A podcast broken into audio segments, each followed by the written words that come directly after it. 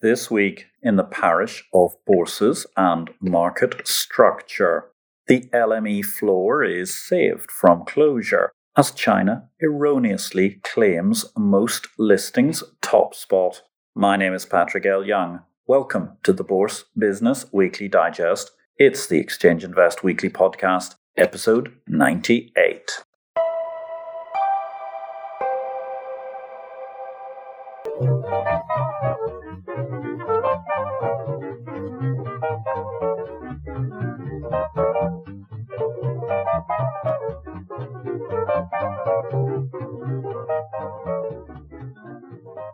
Good day, ladies and gentlemen. This is a very brief reduction of highlights amongst the highlights from the key headlines we've accumulated during the week in market structure within the pixels of Exchange Invest, the Bourse Business Daily Newsletter, sent to your inbox every day of the week, Monday through Friday, with an additional free issue on the weekend. More details if you'd like to sign up and subscribe at exchange invest dot com. There was a fascinating strand of conversation this week. Google announced their new data services, headlined Google Cloud Launches Database for FinServ.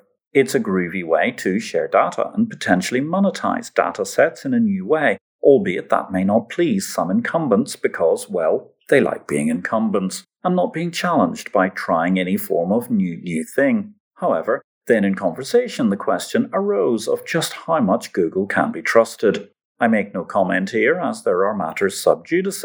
There are also parallel concerns, for example with Amazon, where some say they have used data in a manner which exploited their platform to allow them to tweak proprietary sales over third-party listings.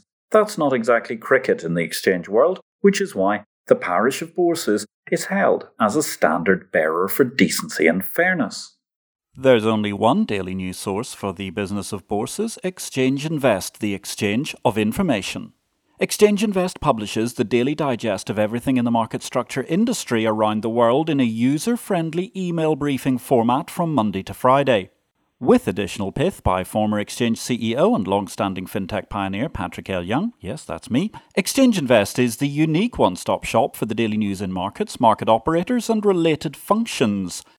Exchange Invest is available to subscribers at two hundred US dollars per user per year or currency equivalent. You can get more details at exchange invest dot com or email me, patrick at derivatives vision dot com. The Google accusations circle around Project Bernanke, something for which doubtless a certain former central banker was ecstatic to hear his name being used in. Google used secret program to game its ad buying system, documents show, went the Market Watch story. It can be summarized thus by quoting from the Wall Street Journal story, Google's secret Project Bernanke revealed in Texas antitrust case. And I quote, Google for years operated a secret program that used data from past bids in its digital ad exchange to allegedly give its own ad buying system an advantage over competitors, according to court documents filed as part of an antitrust lawsuit. This potentially raises serious questions about the parish and the data services of Google, if at least tangentially. And of course, one could place a cloud by proxy on A W S, given Amazon's alleged platform shenanigans too. One wonders if the Gensler-era S E C will get this far in its investigations. But certainly a big tech does financial data angle might yet raise some ructions. Shanghai Stock Exchange takes global crown in I P Os, trumpeted a headline in China Daily U S A this week, with Shanghai Stock Exchange being given the world's most I P Os in twenty twenty title by Chinese media outlet The Paper. That said, perhaps Shanghai won on a technicality with two hundred thirty-three I P Os, or perhaps it wasn't anything like a knockout at all. Take NASDAQ, for instance, which welcomed three hundred new listings, and then there was that flurry of D P O and SPAC business too.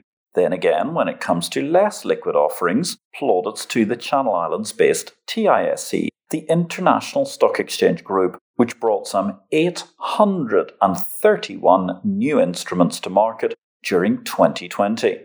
Could we be facing fake news from China? Surely not.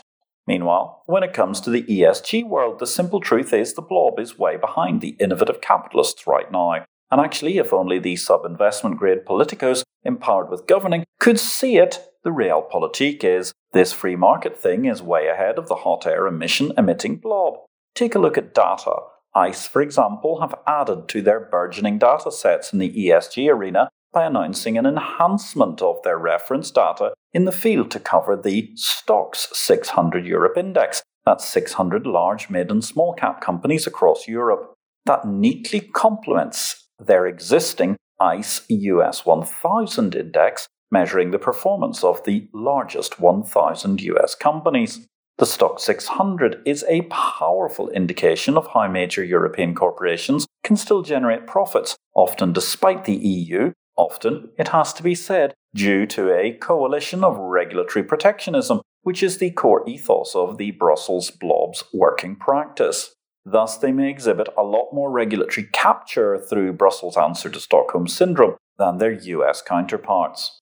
Anyway, ICE have this week published data analysis showing some pretty meaningful differences between American and European public companies, ostensibly framed around companies' intentions and their actions. For example, seventy-four percent of European companies have committed to the U N Development Special Development Goals on climate action, while twenty-five percent of American companies have outlined this as a priority, a wonderful forty-nine percent gap in approach. Equally, European companies are also much more likely to report greenhouse gas emissions, seventy-four percent of Scope one, seventy-four percent of Scope two, while the data for American companies sits at forty-six percent and forty-five percent respectively.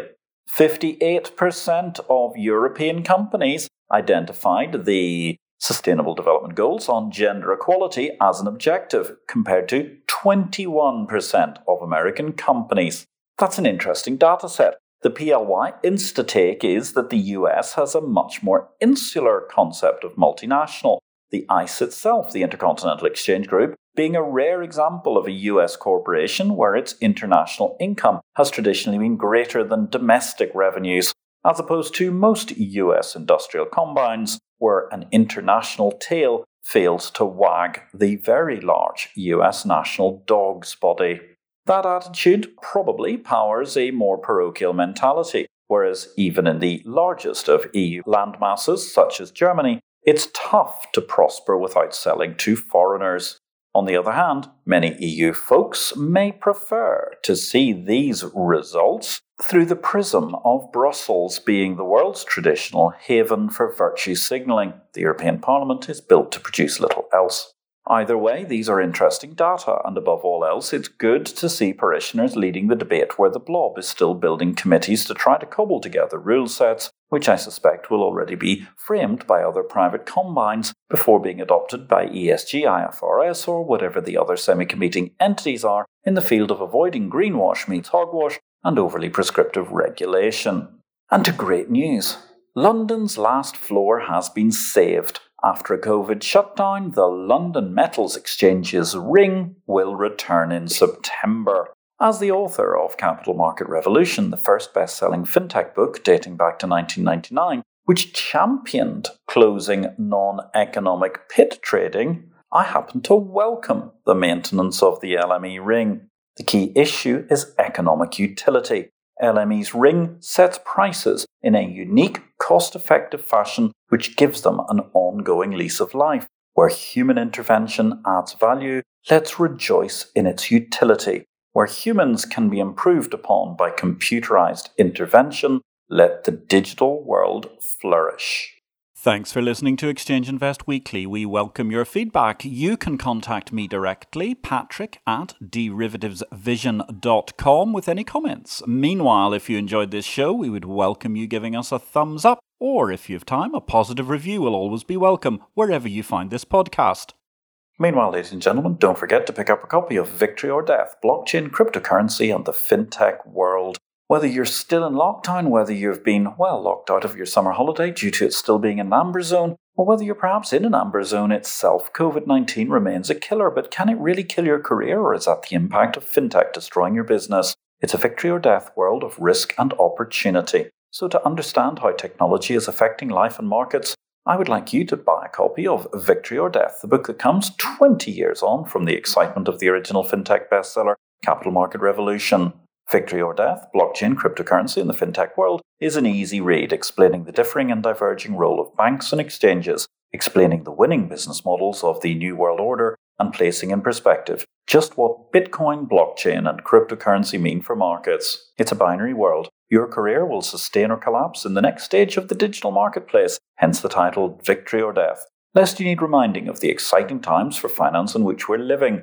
Victory or Death is published by D V Books and is distributed by Ingram Worldwide.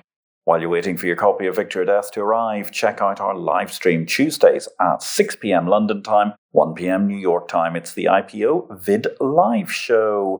Catch the back episodes on LinkedIn and YouTube via I P O Vid. This week we enjoyed a fascinating Tale from the Heart of Wall Street edition with Kenny Pollock, who is a long-standing member of the New York Stock Exchange with some forty years' experience trading from the floor. This coming week, we've got the excitement of David Wheel the fourth, the father of crowdfunding. He'll be joining us in the studio live on Tuesday. In product news this week, there's something seismic afoot in the world of energy. In many ways, the benchmarks are in flux. There's the march of Brent, the curiously precarious position of W T I futures, at least those based around Cushing. C M E's own propaganda says West Texas Intermediate is the big, big thing, but actually the exchange-traded derivatives struggle to show market leadership, at least in those Cushing-settled contracts. Thus, in a move, nay, a headlong, politically naive splurge towards net zero, I suppose one could add, hashtag chance will be a fine thing, we see a particularly fascinating diversification in the benchmark world. Murban is en route to becoming a key benchmark pillar after only weeks as an oil futures contract through ICE Futures Abu Dhabi, of which, of course, I was making more comment in the national newspaper of the U A E just a few weeks back. However, as we can see, it's no longer just about oil, it's the gas too. J K M, the Japan-Korea marker, and L N G, liquefied natural gas, both carefully cultivated by the Intercontinental Exchange as futures for many years. A further interesting read to that, how the Fukushima crisis led to a revolution in L N G trading, a useful background primer. Technology news this week dominated by one big deal happening. The sixth, the Swiss Exchange Group, they're going to consolidate the Swiss and the Spanish exchange platforms, having recently completed the acquisition of the Spanish exchange B M E. In crypto news this week, this was the week of ransomware, ransom whoops. The U S federal authorities are to be applauded for regaining most sixty-three point seven out of seventy-five Bitcoin that were paid to the Colonial Pipeline hackers. The frustrating part is that Colonial paid four point four million dollars and have only got back about two point three million dollars at the time of recording. That might even prove to be a high valuation by the time you're listening to this, ladies and gentlemen, in the current frothy market for Bitcoin itself. The key aspect is demonstrating how electronic money can run, and it can hide for a bit. But when it breaks cover, it's likely to be caught. Not so easy with old-fashioned numbered used bills, and particularly tricky if you happen to use something like a hot wallet for your Bitcoin, it seems. Meanwhile, in other news this week, Jeff Bezos is headed into space. Presumably it helps his tax returns if he spends a day or two in orbit. Certainly, the week's G seven finance minister meetings seem to be decided by folks who find commercial competition an alien concept. And on that mysterious and magnificent note, ladies and gentlemen, my name is Patrick L. Young. Thank you for listening to this, the ninety-eighth E I Weekly Podcast. We will be back with a review of the week next week as we sit on the precarious pre-round number of ninety-nine episodes. Good grief, one hundred in sight at last. Meanwhile, if you want to get all of the news and analysis of the exchange world daily, drop by exchange invest dot com and sign up for your free trial. Exchange Invest, the daily bourse business newsletter delivered to your inbox. Think of us as the water cooler of markets. My name is Patrick L. Young. Thanks for listening. Have a great week in life and markets.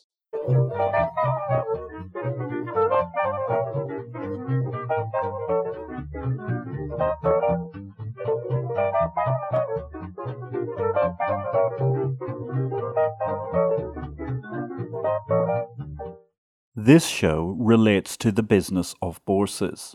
It is not to be construed as investment advice, nor are we making any investment recommendations.